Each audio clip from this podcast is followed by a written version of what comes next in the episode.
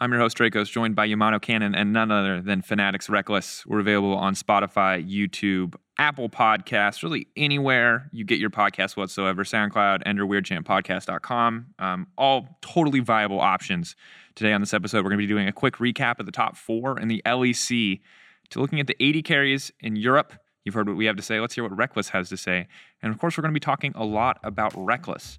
Not in the sense as much of League of Legends, but more about the man behind the player, the man that is the player, however you want to phrase it. We're going to be talking about Rekkles. Okay, so before we get into the meat of today's discussion, everything about Rekkles you've ever wanted to know, um, I want to talk a little bit about the state of the league right now. I feel like I, I left. I wasn't here last weekend. I didn't watch the most of the games live, especially on Saturday. I come back and suddenly we've G2 is like falling down. Misfits are suddenly rising at the top. Four teams are tied for first. I kind of wanted to get both of your takes on this. You missed the greatness, man. I know it was good. I'm I've been, 2-0. I've been catching up. Zach.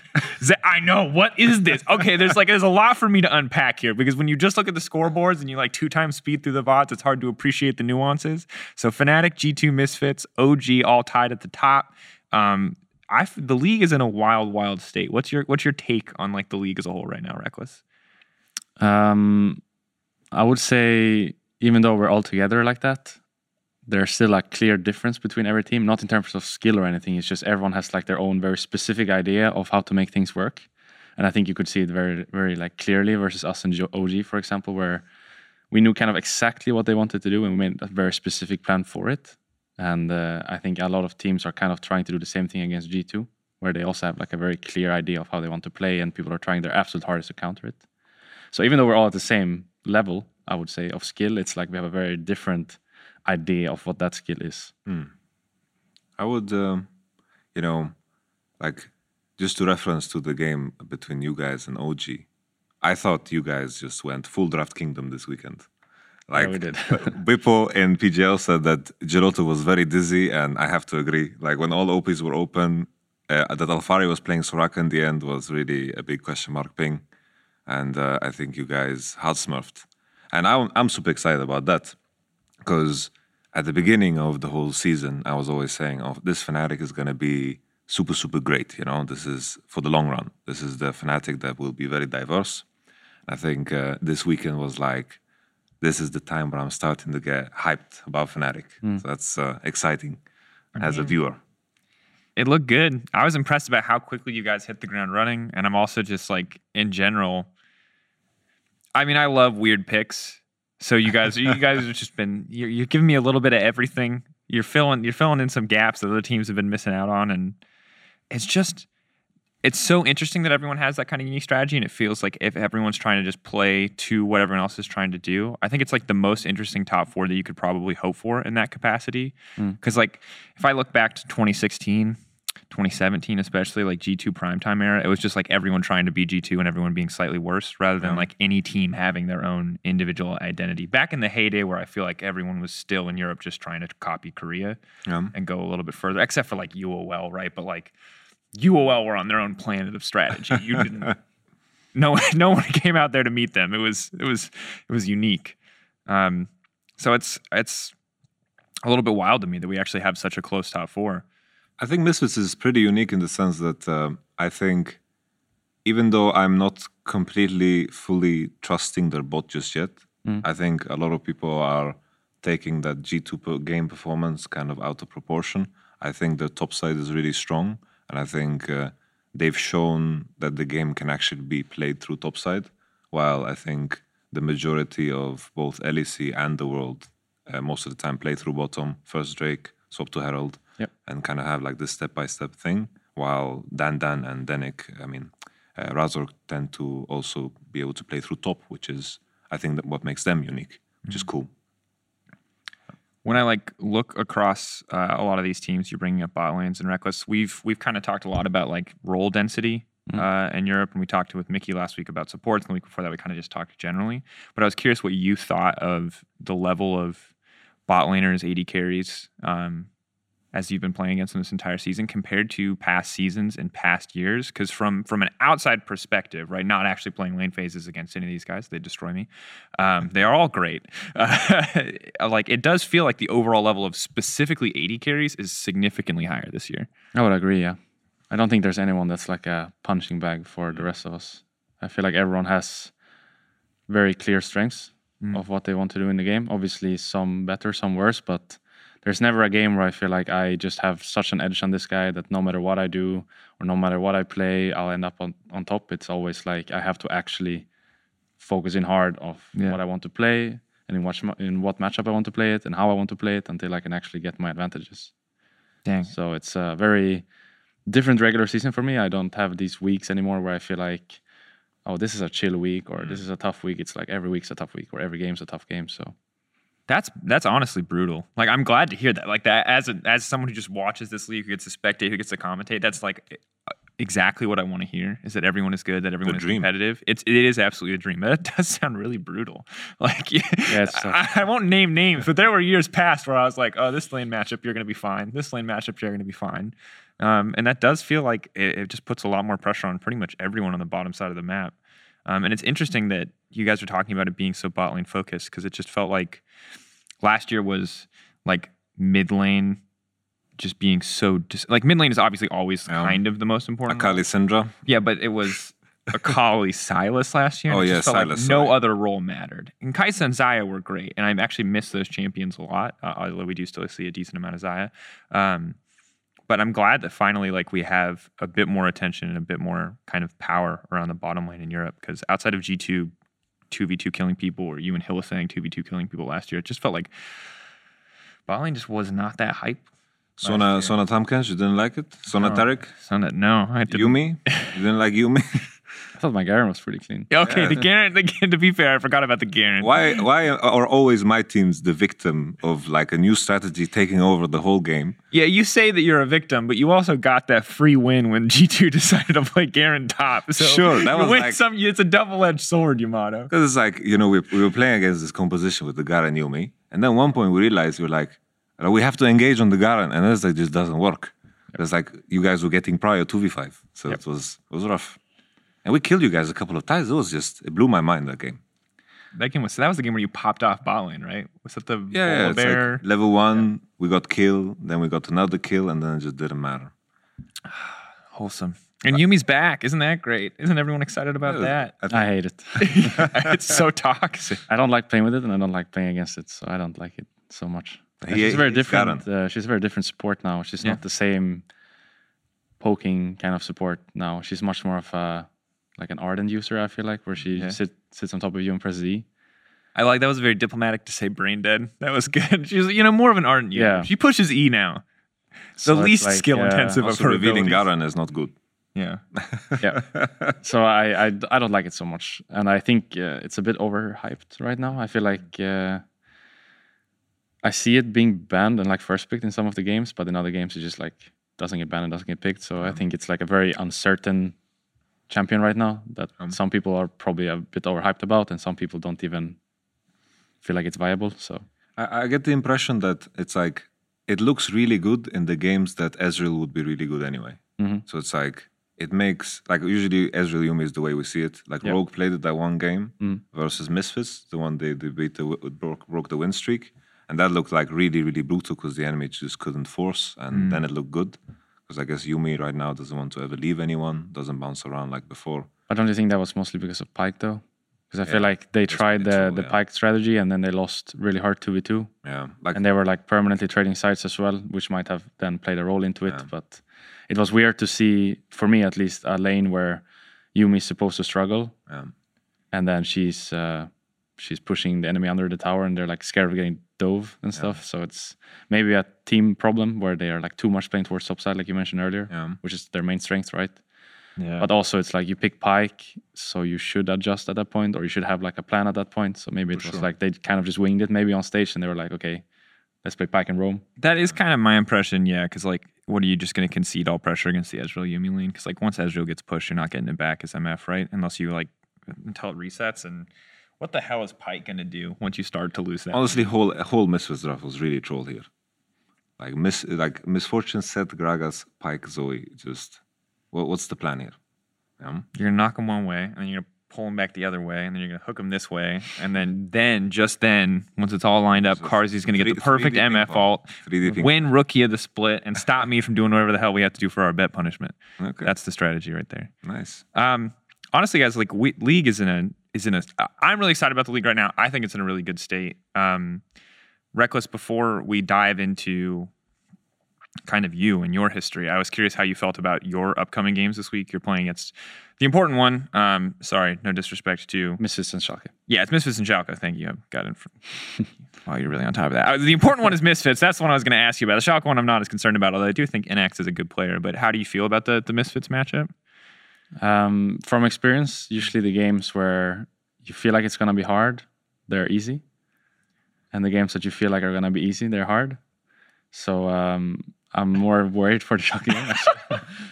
Uh, it's kind of tied into what I said earlier about like every bot lane being good. So, for example, in games where we have supposedly been the better team, I feel like we've struggled a lot bot lane specifically. Yeah. Uh, it ha- doesn't have anything to do with like skill disparity or anything. It's just the mindset you go into the game with is very different when you play against a team that you feel like, okay, this game can go either way, or against a team like, okay, we should have this in the bag no matter what.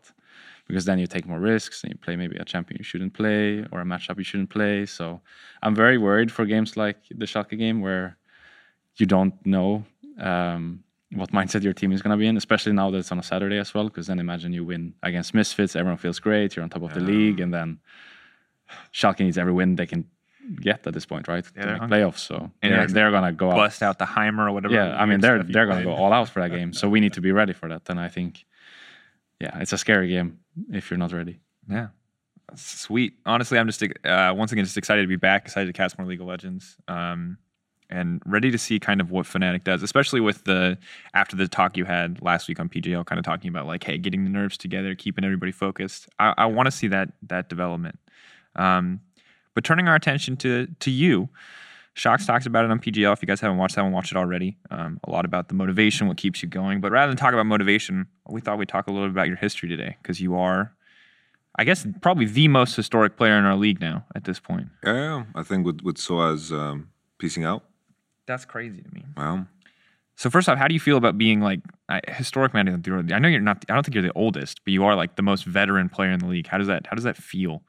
Mm, not sure. I haven't never thought about it like that. uh, I guess in a way, I try these days to use my experience to my advantage more than I used to. I uh, I feel like I'm like able to see more clearly now than I than than before. So, for example, I think like we just talked about with the like uh, games you're supposed to win feeling harder than games you're not Yeah. supposed to win uh, is something I never thought about before. But over the years, I've realized that like your mindset and what's in your head actually matters a lot more than what you're able to type out on your keyboard or do with your mouse. So uh, I feel like the experience has helped me a lot to become um, more stable. I would say in terms of these games on stage because before I'd sometimes like go crazy in a game and the next day I'd just run it down. So I feel like it uh, it helps me a lot to be like that experience or like that most historic player. But at the same time, it's not something I think about every day. Yeah. It's uh, it's also a, a, a thing I actually try to go away from as much as I can because I don't want to become a player where I just always say um, I've done so much already, so I don't have to like put in the effort or put in the extra work. I can just rely on that because then I feel like I'm going down a very slippery slope, and I would rather just be like this constant hardworking player. Yeah, I respect that mentality. Um, when you, how does this like, how does this compare to when you when you first joined the league? Because like you had a very, like uh, it's hard to describe. I guess kind of meteoric rise almost, right? Because you went from like nothing to not nothing, but to like pretty quickly just to Fnatic stardom. You Yeah. were like hit, you hit the ground running. Mhm. So is that is that mentality something you've kept over the years, or when you started out was it like a very very different story? Mm, I think it was a very different story. Back then, I was almost so motivated that I forgot to like sleep at night. So it was uh, quite easy to be a pro player back then. I feel like because it's a lot about putting in the putting in the hours and you know being uh, how would you say like uh, all out for like Yeah. being a pro player. It's it's hard to have like a a thing on the side or to live like a normal life or whatever you would want to say. Mhm. Um, so back when I was so motivated, it was like really easy to be a pro player, and that kind of lasted for um, I would say up until 2016, and then in Yeah. 2016 that's when like reality struck a little bit, and I realized that I'm in a foreign country, don't really know anyone.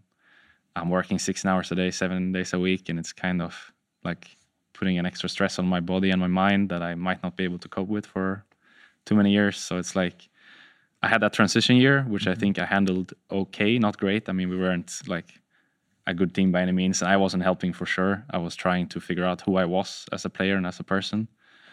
Um, but I also think it was like a very needed year for me because I couldn't always rely on like being this overly motivated Yeah. person and player. So it was nice to have like a bit of a reality check when I realized like I actually have to also, you know, see life clearly and realize that sleep's important, eating is important. Maybe I don't need to work 16 hours every day. If I'd work 14 and do a little bit more efficient, then it's better. And if I spend some more time with my team, that will help me out in the long run as well. So it's like a lot of things came to mind Yeah. in 2016, but before then I was also like just playing. I was just playing back then. I'm, I'm really curious because I think a lot of the things that you've said and like in everything, like in PGL and so forth, even now, it seems as if you've had like a really, really long term plan in mind. Has this been like wh- when you were playing like Joint Fnatic, Meteoric Rise? I guess at the time it was just what's in front of you. Yep. And then at what point did you like think long term? Or you do you even think long term? Like how, how do you view Mm, like would you did you imagine yourself being here today? Like let's say five years ago? mm, not really, no. On Euphoria? No, I'm kidding.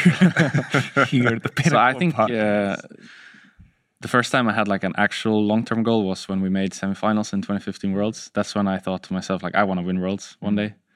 So that's been like the goal every year ever since. yeah. Um, but as I said, it was like really easy in the first, I guess, 2012, 13, 14, 15 to just not think about anything and just play the game. I never thought about, as I said, like sleeping, eating, talking to my teammates, how many hours I was working and how efficient I was working. It was just like, I wake up, I want to play games. Yeah.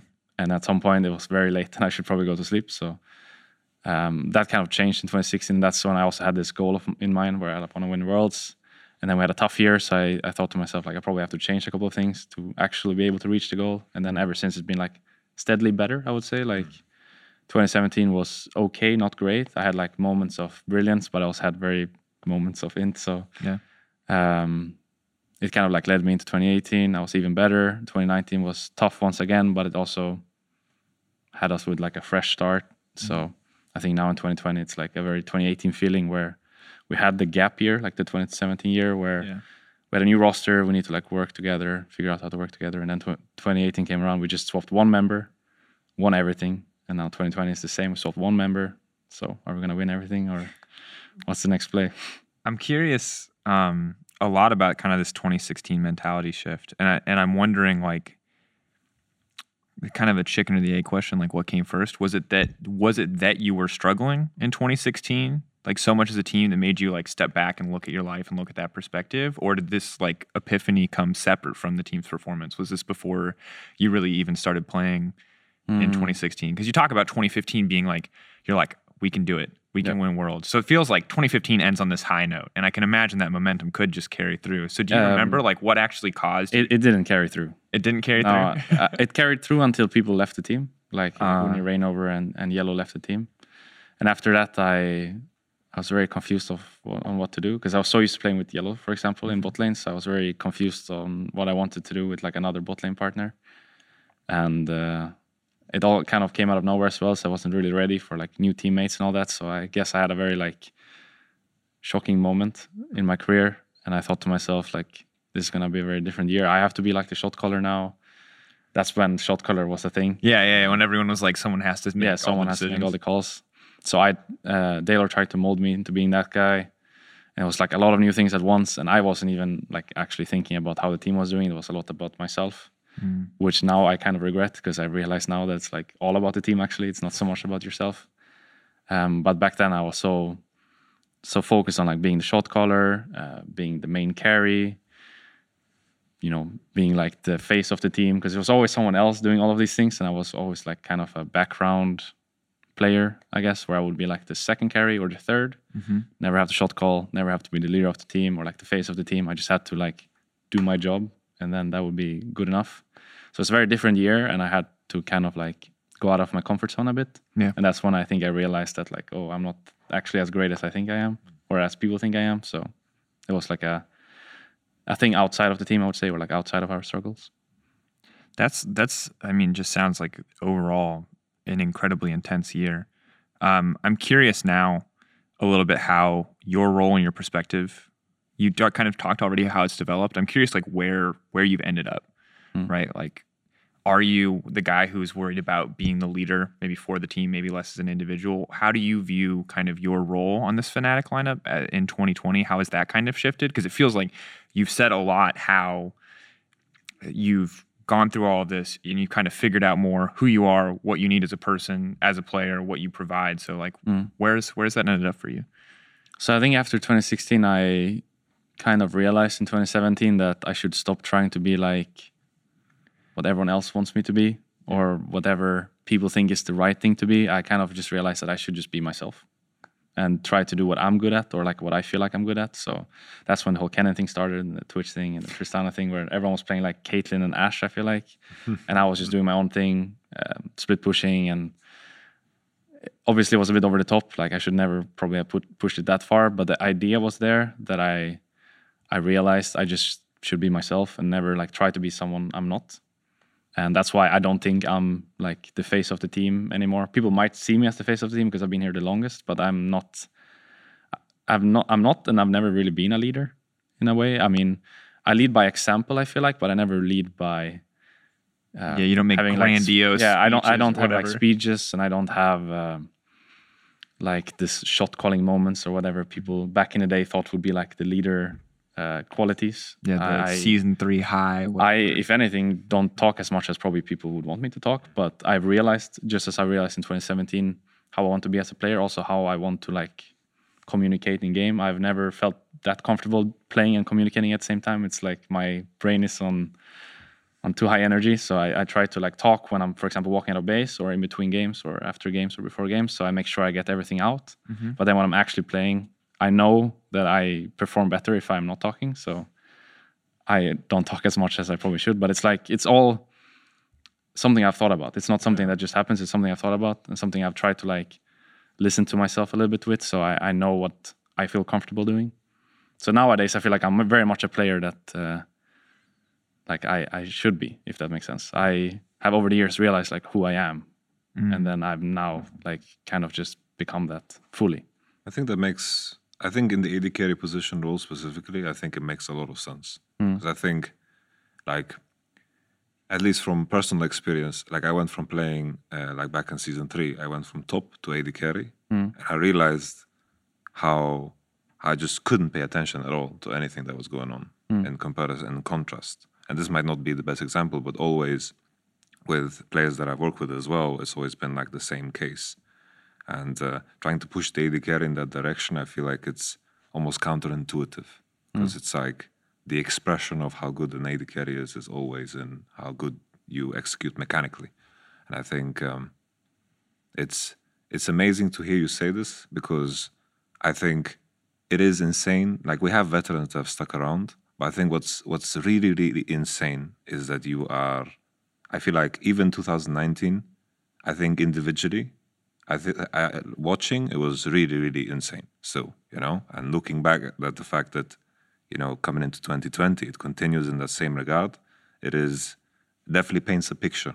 It uh, coincides with what you're saying, so it's really insane to hear. Yeah. I'm curious if it was difficult to like accept who you were, who you are, who you see yourself to be. Because It like was, yeah. yeah, because like I think everyone wants to be, you know, the best at everything. And so like how do you how did you like let go of the idea that you want like that you needed to be the shot caller, that you needed to be like the guy leading the team? Because while that is a huge burden, it's also like I don't know. I mean, I, I feel like it would make me feel like powerful. Like, hey, I'm the best. I can do this. Like, it's a big challenge, and in the way that you're competitive with winning the league, it kind of make me, I think, feel competitive in the sense that I just want to be like the best Hmm. at everything, not just like winner of the EULCS or LEC or whatever.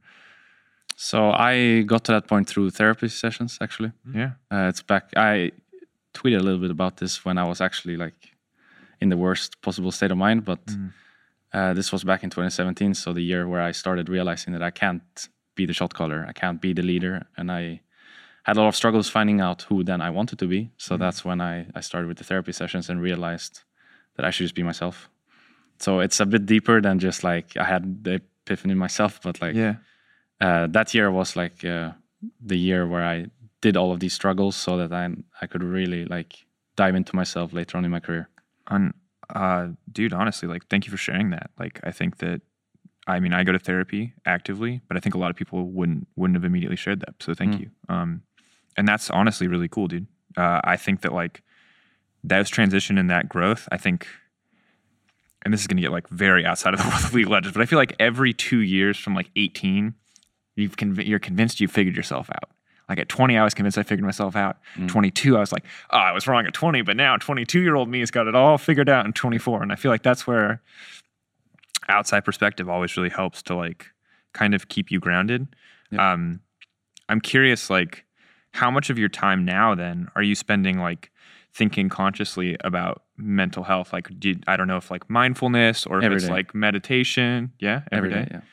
damn I've realized that like I play at my best when my state of mind is good. It's not when I put in like the most hours possible. It's always when I feel comfortable. Um, team is going good. Like the feeling or the atmosphere of the team is good. That's when I play at my best. So I've realized now that like I should put a lot more effort into my state of mind and the team state of mind, and not just the hours I spend in front of the PC. that seems like an infinitely more difficult challenge though than just grinding more It is right Yeah. do you feel do you feel like right now that you're equipped that you have the answers that you've kind of not to like pathologize everything but like you, you figure yourself out enough that like you know what you need to do to get into that good head state consistently or do you feel like sometimes it's sometimes it's easier sometimes it's harder it's a much more it's variable it's always going up and down. I don't think it will ever be like a perfect situation, or I don't think I'll be, ever be a perfect human being by any means. Yeah. It's just uh, some weeks are better, and then I try to appreciate that those weeks are really good, Mm. and some weeks are harder, and then I try to appreciate that like a small thing can still be a lot, or like mean a lot, or I I try to just focus on like yeah, as I said, just small things all the time. And also realize that like it's it's fine that it's hard. It's not always gonna be perfect, or it's always not always gonna be great so I'm okay with like hard weeks. And I had like two weeks, I think, this split already, where I was like in a really bad state of mind, and I feel like I dragged my team down with it. But nowadays, I also feel like I'm mature enough to then say it to my team, and Yeah. I, I did. I did. Like I said, uh, sorry for the games. I haven't been feeling too well. So it's not like I tried to hide it anywhere, and I feel like that actually helps my team too, because then. If I take responsibility for the games, or like I take responsibility for my actions during those two weeks, then people feel better about those two weeks because if no one says anything and you just perform pretty badly on stage, which I did, I think it was like three three games straight. I played pretty poorly. Then it can become like a very toxic environment where everyone's trying to point fingers. But then if I just point it at myself instead, it's all good. So Yeah. it's it's always like every split I have at least a couple of weeks where it's like really tough. But nowadays I just try to like appreciate the weeks where it's not tough and still like kind of just think about small things when it's when it's tough. It can be anything from like um, going to the gym or Yeah. spending an evening playing boarding board games or something with your teammates. Like very small things, just to get you through those weeks. That's, I don't want to get too preachy, but to anyone watching this, these are admirable human qualities. And if you're wondering what you should do, being aware of yourself, taking accountability for your actions, holy crap, you're a better human being than I am, dude. What the no, hell? it's not about that. I know, I know it's not about that. I know it's not a contest. It's just I'm always scared that like when I play poorly on stage, that my team feels like um, I'm thinking it's because of them or Yeah. um, no one really knows whose fault it was, so they start like pointing fingers on someone else. It's like I I just prefer a situation where I play poorly and I say to my team, I played poorly. It's my bad, you know. yeah.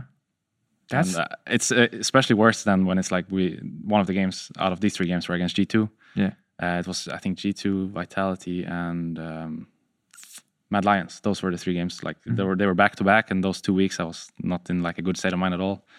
Um, and I just feel much better if I then say Mm. these two weeks I, I had a bad state of mind. I didn't play well, so others can feel better about themselves too. Because in the long run, it's like I will earn from that if that makes sense. Yeah, yeah. It, it sounds like an investment, but it's like it's more.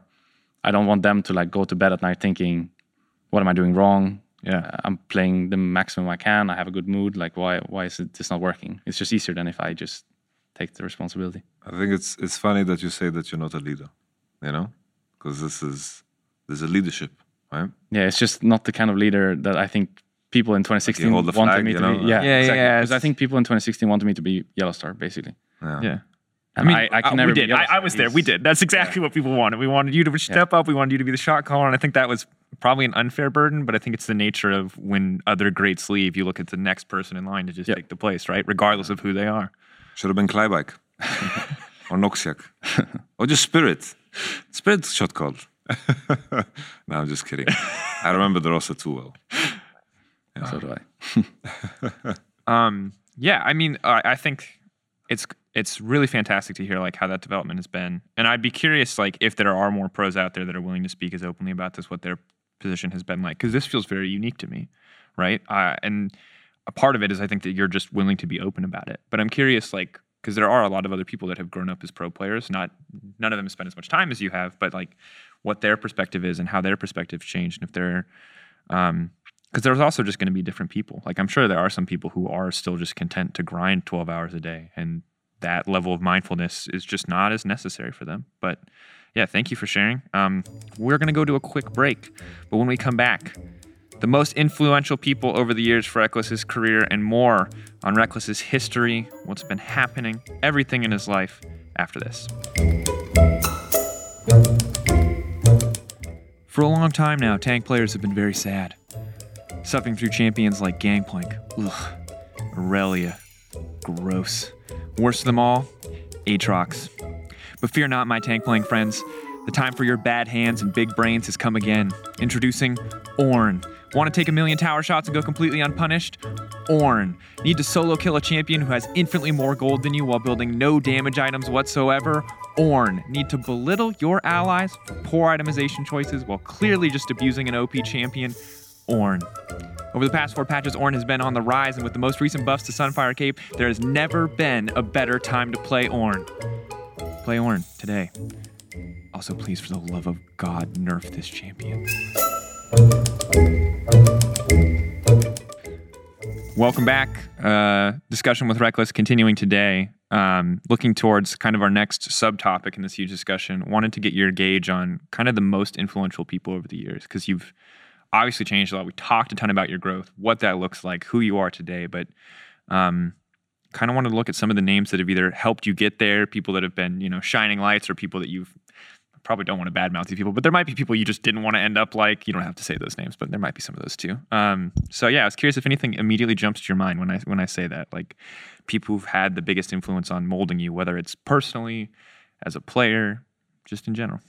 So the first thing that came to mind to me was parents and sister. Mm. I feel like even nowadays when I'm playing pro, they're still like the closest people I have. So whenever I take inspiration from somewhere or I need advice or I just need to vent, they are the ones that are there for me. So I would say those are like the most influential people in my life. But if it comes to the pro scene, then I would say probably my earliest years of playing, specifically the teams where I've always felt like we were friends over colleagues. So that would be mostly the 2014 roster and the 2015 one, I would say. Uh, specifically, I would say probably Xpeke. All, actually, all four of them in that roster, Xpeke, sOAZ, Cyanide, and Yellow, were all like very influential, I would say, on my career. Mm. And then in 2015, even though Huni Reignover and Fabian or Fabian were like um, not as influential, they were still showing me that it was okay to be like a bit younger, if that makes sense. Because when I started playing with like uh, the 2014 roster, they were all, Yeah, I guess, grown. a bit, yeah, they're all around. a bit like I am now. so, in a way, I felt like it was um, not okay to be like 17 and super excited about League of Legends. Yeah, they were all kind of jaded, and you kind of just felt like, hey, Yeah. that's those are the people that I like. These are the people I play with, so I'm going to be like them too. Yeah, Yeah. so I tried really hard to become one of them. Um, but then when I played in the 2015 roster with Huni Reignover and Febiven, I realized that it's actually okay to be like 17 and super excited about League of Legends. So that helped me a lot too to be more content with myself and not so focused all the time at becoming someone else. Damn. I remember that year 2014 because I think spring you got MVP, right?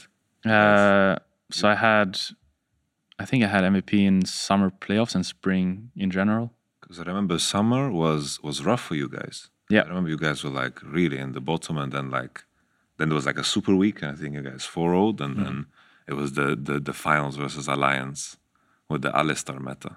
Mm-hmm. I remember it so vividly because I was casting that in Swedish. Yeah. It was uh, good times. Now you ca- now maybe we'll get you casting in English, analyst desking in English. Who knows? Have to find out.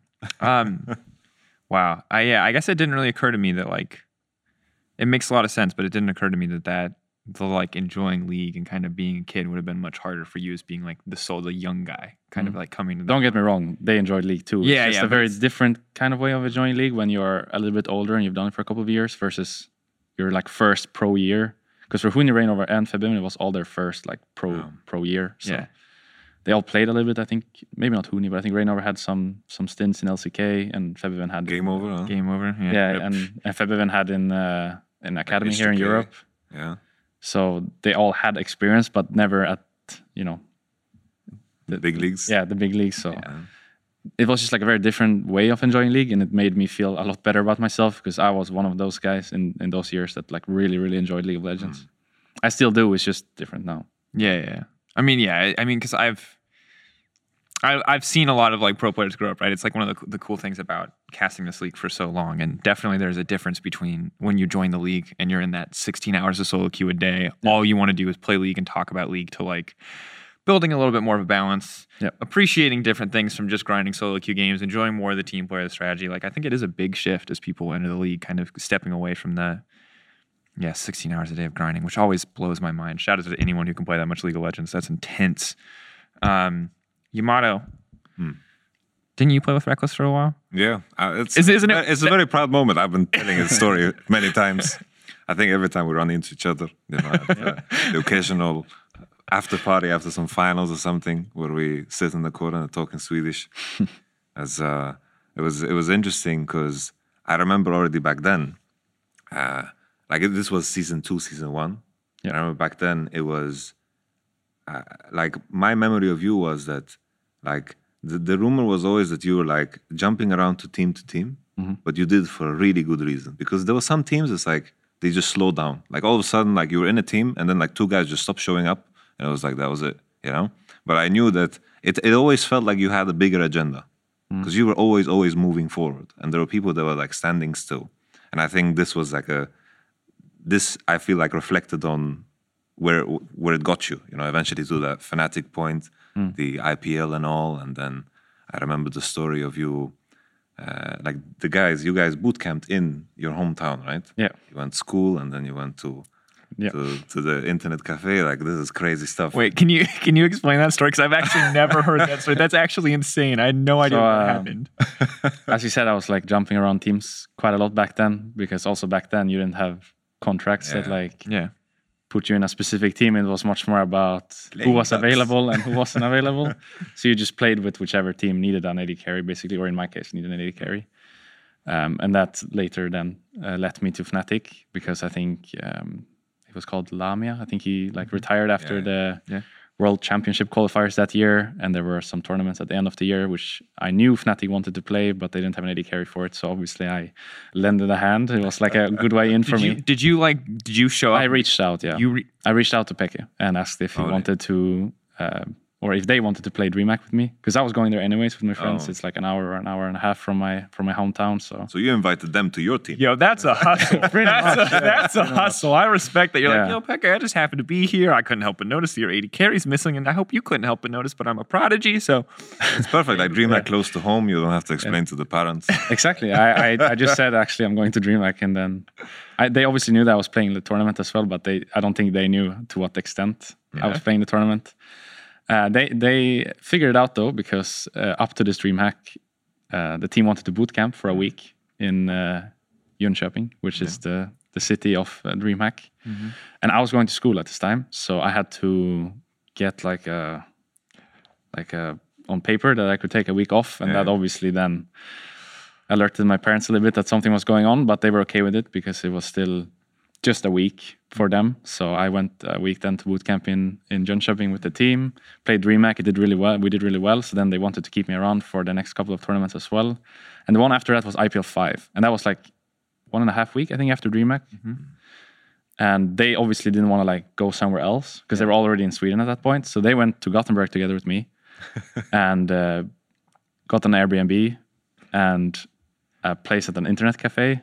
And I was still going to school at this time, so I, w- I would then stay with them at Airbnb, but wake up like at 6 a.m., go to school, and they, they they would sleep in all day, and then we'd meet up after I was done with school and go to the internet cafe together and play all night. So I would sleep like one or two hours every night back then, uh, and do everything at once. It was very very complex now that you think back at Yeah. it, but Yeah. back then I was so driven by everything. So one and a, one, one or two hours of sleep every night for playing together with this team at an internet cafe and having so much fun together. It was like I couldn't even think twice about it. You know, it was like I'm was all out for it. Though. It honestly makes me miss kind of the early days of esports because I think that the like you definitely while the the path to pro is much clearer and I'm happy for that and I think it's much easier for people to rise up and to be noticed and I think that is a good thing. I think it makes some of the stories less cool because you hear a lot more of the same story and a lot less of these weird stories because I didn't know I thought they found you. I didn't know you just like showed up and like were like hey I'm Imagine here." if you did That's- right, man. That's That's dope. crazy, That's so cool. Um Our story is pretty crazy too. Like we had a support yeah. and uh, she was uh, pretended to be a girl and well i don't know if she was a girl or not and and she was together with our jungler but they never met. And then all of a sudden like someone on twitter Yeah. just said you you stole all these pictures from this person. I know this person.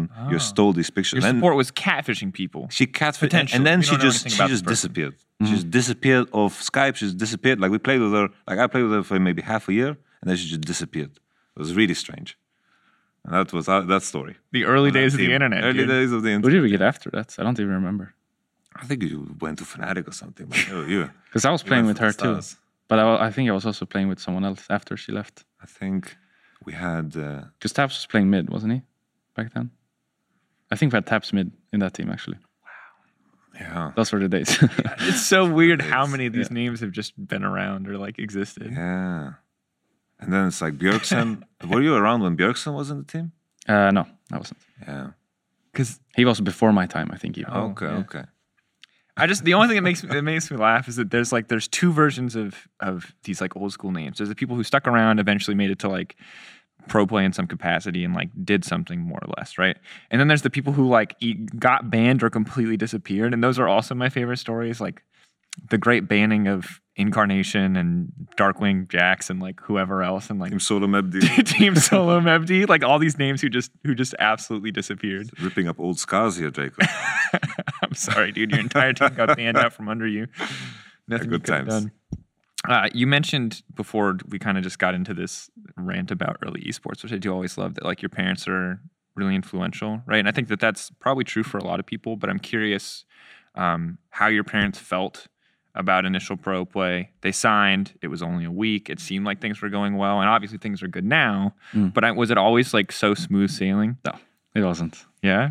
Um, they always wanted me to prioritize school and uh, sports, or I guess at the time when I had the knee injury, it was rehabilitation. Is that how you say it in English? Yeah.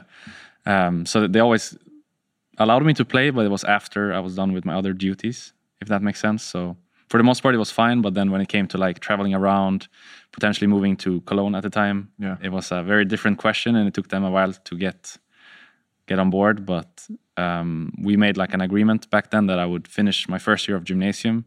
I'm not sure what the global uh, translation of gymnasium in Sweden the is. first year of, of high school. I guess it's high school, yeah. Um, after the first year, I would take a break, one year break, not more. Yeah. And Wait, go how play old pro. were you when you entered gymnasium? Um, I was about to turn 17, so 16. Oh, okay. That's weird. Yeah, the equivalent in American would be like your third year of high school, but I guess hmm. it's just different education systems. Okay. Because I, I was 16 and then I finished my first year mm-hmm. and they allowed me one year break. So I went down to Cologne, waited to turn 17, and then I played together with Fnatic for the mm-hmm. 2014 season. And then I was supposed to go back to school, but then we did really well and they were like, they were all out for esports at that point. So it was okay, but in a world where perhaps we didn't do as well, I would have probably gone back to school after one year. But it turned out really, really good for me. And they were there to see some of the games, and I, I think got like a vibe of esports and probably liked it, so they were okay with me like taking a couple of more years. And now I'm like seven or eight years later, so school is not happening. Did your mom ever bring it up? Like, so have you considered going back to school? Uh, we never got to that point, but we have talked a bit about how I would study if I were to study again. Because in Sweden, I can't do gymnasium anymore. I'm too old, so I would have to do something called komvux, which is like uh, I think it's a school for people who need to like yeah. yeah for adults basically yeah who need to do some specific courses to get into university. Yeah. So I would have to do basically every course to get into university, but there are options for me if I wanted to study again. Dang. Would you want to study ever? Like you could just work in esports, no? Um, not sure. I have not that many plans for when I'm done. Uh, They kind of change from time to Side time. I still have like I, I have traveling still. I feel like I, I talked about that last time I was here too. Uh, but now I also have doing military service. okay. So Okay. I have those two right now for when I'm done playing. But then I also want to coach. I would like to do like the French guy who won the World Cup in football as a player, and then he won it in 2018 now as a coach. I think it was 2018, right? The World Cup in football. Yeah. I think it was. So he won it as a player and as a coach, and I would like to be like the, the League of Legends equivalent of that to win it as a player and then win it as a coach. But yeah, other than that, I don't really have that many plans. So it could end up happening that I study again. But at the same time, I don't know when I'm winning worlds. I don't know how long it will take for me to win worlds as a coach. So maybe I'm I'm done with life at that point. Dude, we'll get there one step at Yeah, a time. one step at a time. That's that's fair. Um, how often do you actually think about the future like that, though? How often do you look that far ahead? Because like Not often. Not often. It was a part of my my time in 2017 when I was trying to figure out my life and who I wanted to be, and I realized that I'm pretty bad at um, focusing in the present. Um, Yeah. I very easy drift off drift off in the future or dwell too much on in the past. So I try really hard nowadays to just like take one step at a time and not be Yeah. so so focused on everything else. I, I'm I'm curious because I, I always come across two different people. Do you ever like, like for example, when you've won a split in the past, Mhm. for how long do you celebrate? Like when, how, how, how long until like the next thing? Um, before, I would not celebrate at all, actually. Yeah. But nowadays, I think I'd celebrate at least one night. Yeah. But uh, when I won, for example, in Copenhagen, I didn't celebrate at all. I went home at 6 a.m. the morning after together with my family. Mm. So there was no celebration there. Um, Madrid, same thing. We went to Korea the morning after to boot camp for Worlds. This one's 2018, both of them. Um, 2015, no celebration. We went to Korea as well back then when we won Yeah, in. Stockholm. And 2014, when I won, I think I went home actually. This was before All Stars, which was like MSI of 2014, uh, which was held in Paris. I remember I went home and we didn't practice at all. And then we went there and got absolutely destroyed by pretty much every team. I think we only won one game against TPA back then. So Yeah. uh, I've never had like a point where I've been celebrating, so to speak. yeah. Obviously, everyone celebrates in their own way. It's not always a party or anything like that. But I don't think I've ever given me, uh, given myself the time of day to just be like content with everything. And I think that's a, A bit bit of who I am, but also a bit of my past like extreme behaviors. I feel like nowadays I'll be more okay with taking like a day off to celebrate. Oh, yeah. That's yeah, that just feels really tough. I think that's kind of the nature of like people who are incredibly ambitious in my experience, and maybe this is what kind of what you were alluding to is that just yeah, I don't think I think the people that really just want to be the best at something or win or just want to keep accomplishing more, I think it's really hard to slow down. Yeah. And to be like, it's okay for me to just stop and enjoy this moment and celebrate this for what it is rather than being like, okay, worlds, okay, next season, okay, next tournament, okay, next whatever. I Um, kind of regret it though, because I feel like it would make the memory more uh, sweet if I, I actually gave myself. if you treated it Yeah, like you won something exactly. instead of treating it like it was just another step. yeah, because if I if I don't do anything, then obviously I remember like the games and I remember the feeling of standing there and lifting the trophy, but it ends there. That's Yeah. that's the end of it, and I would like it to be more special than that. Obviously, it's very special already, but yeah, I think the more special I can make it, I should, because then when I'm old and I sit on my porch, I can think back and have like Yeah. more fond memories of that Yeah. specific day. I think it's just super common, right? I think it's like this this addiction of always moving forward. I think it's so common in, in the highest level of esports. It's like it was crazy. Like Doinby right after he won World, he's like, "Yeah, I'm going to win Worlds again. I'm not retiring. I'm going for Worlds again. Otherwise, I'm not happy. We need to go Grand Slam." It's like, okay, mm-hmm. it's been one day, dude, and it's so common. Like I even remember, like Michael Jordan was mm-hmm. inducted to the Hall of Fame, and he was crowned like the best player of all time. And as he's t- doing his speech, he's like addressing haters that didn't believe in him. It's like, dude, you are the best. It's like everyone agrees. Calm down. And, and even that moment, he struggles, you know, or fought against it, which I think it's like it's a part of uh, uh, the the drive, I guess. But I think it's important to also learn how to appreciate things. I think it's hard because even just like in a caster sense, which is a much less informed uh, ambition, but like for people who don't know, it is a competitive job. Like if me and Yamato are both color casters, we're competing for that spot on the world final. There is like that drive, right? Like where I like the best I've ever done last year was the world semifinal cast, and I was super happy about that. But like I got that, and all I thought was I got to get that final. Mm. I got to get that final. So I know that feeling. It's really intense, and it does. It does kind of suck when you can't stop and appreciate it. And sometimes it is hard to just to kind of take a step back. Um, But um, speaking of the haters, Yamato, Rekkles. I'm I'm curious. The haters. yes. going with this? Yeah, you ready? This is gonna be no. Um, I'm curious, Rekkles. Like how you've handled the public eye and how that's adjusted for you. Is kind of like one more thing before we wrap up for the day because um, I every player it feels like when they start. At least back in the early days, it's like instant, like so much attention. You instantly go from like the kid playing at home to so many people talking to you, so many people paying attention to what you're doing. I was curious how how you adjusted to that and like how your philosophy on like social media and engaging with the public and interviews and even like podcasts like this has like changed over the years. So in the beginning, I was like you said, I was very much taking everything in and maybe pushing it a little bit too much. If anything, I kind of regret doing that because it set a tone for who I who I was um, publicly, which was not who I was privately. So I I kind of had to like slow down over the years, and then people took that the wrong way. Um, but then obviously I've been like very extreme now towards the later years where I barely do nothing.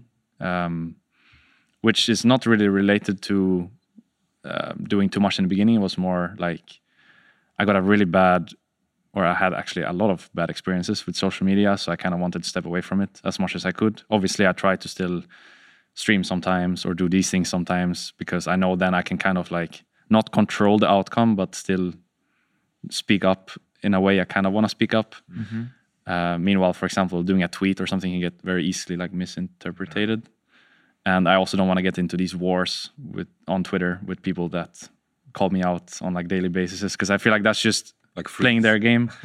yeah, I, I made that mistake once, and I feel like that was enough for me. I, I realized after that that I don't want to be that guy because I know these days there are still people that want me to become like they want to trigger me and want me to go in into the war, but I don't want to give them like that That satisfaction. Yeah, that satisfaction. They have a I just, lot I just want to leave them like as the as the people they are and want to remain the, the guy I am, and then I'm good with that. But streaming and doing stuff like this is really something I like actually because then I feel like I can actually express myself hmm. in the way I want to express myself and not just words on paper hmm. because that can so easily be misinterpreted. Oh yeah, I mean, just anyone who's tried to have a com- text conversation is going to know. That's why it's the word I like. I was like grumpy old man in like early 2010s. I was like emojis suck, but then I realized if you don't put the emoji at the end of the sentence, it can go very quickly from like yeah, you just it goes very quickly from like a positive statement to like passive aggressive to whatever, depending on how you uh, the context that someone else reads it in. I like making people think though. I I think like in regards to the whole social media business, I, I've run into so many players saying telling me like it doesn't affect me, it doesn't affect me.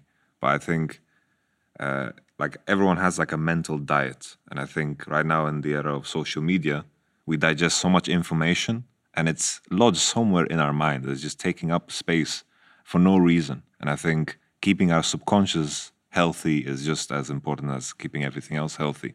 And I think just reading, like reading Reddit in general or anything, there's nothing to gain as a pro player.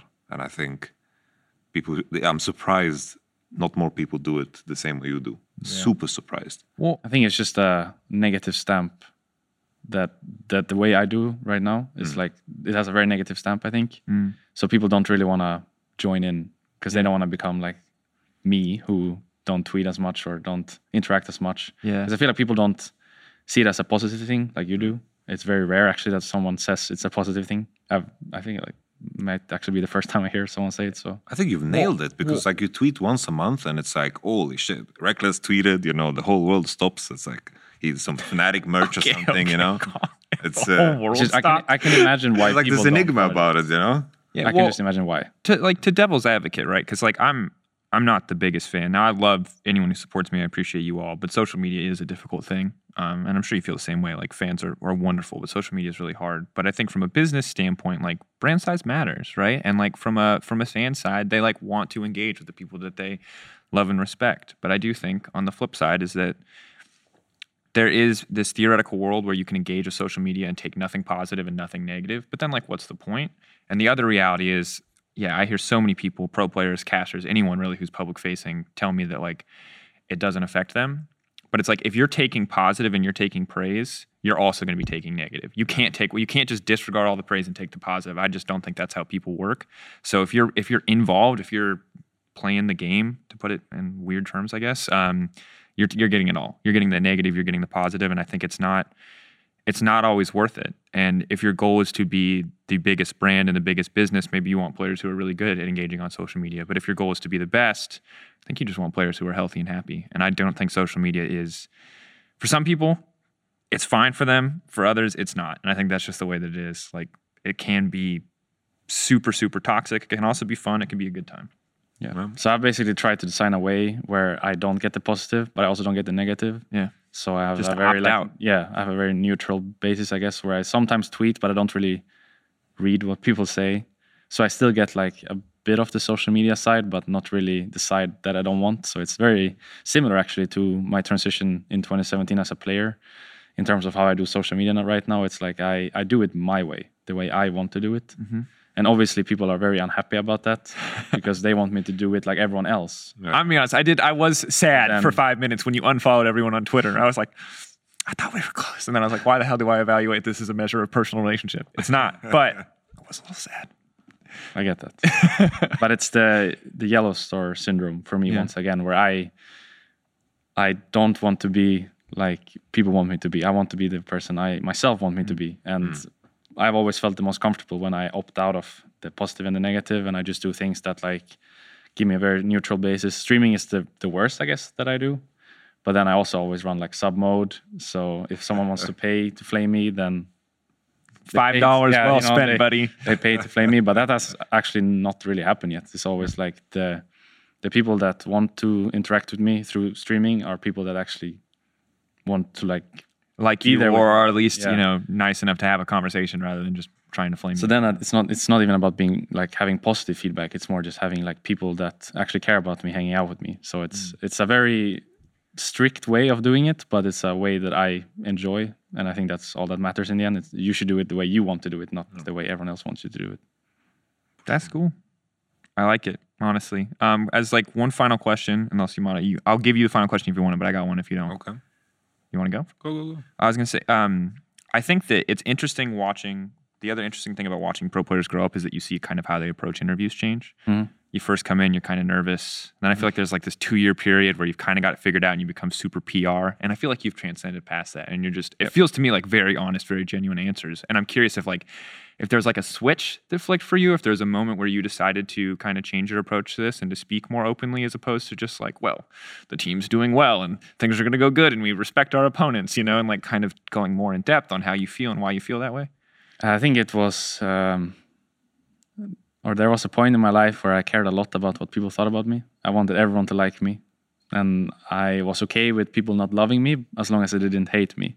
Yeah. But nowadays, I'm I'm content with people hating me because I know there's gonna be the other side where people love me. So I just kind of stopped caring. I guess it's it's. I'm not sure if it came with age or if it came with experience.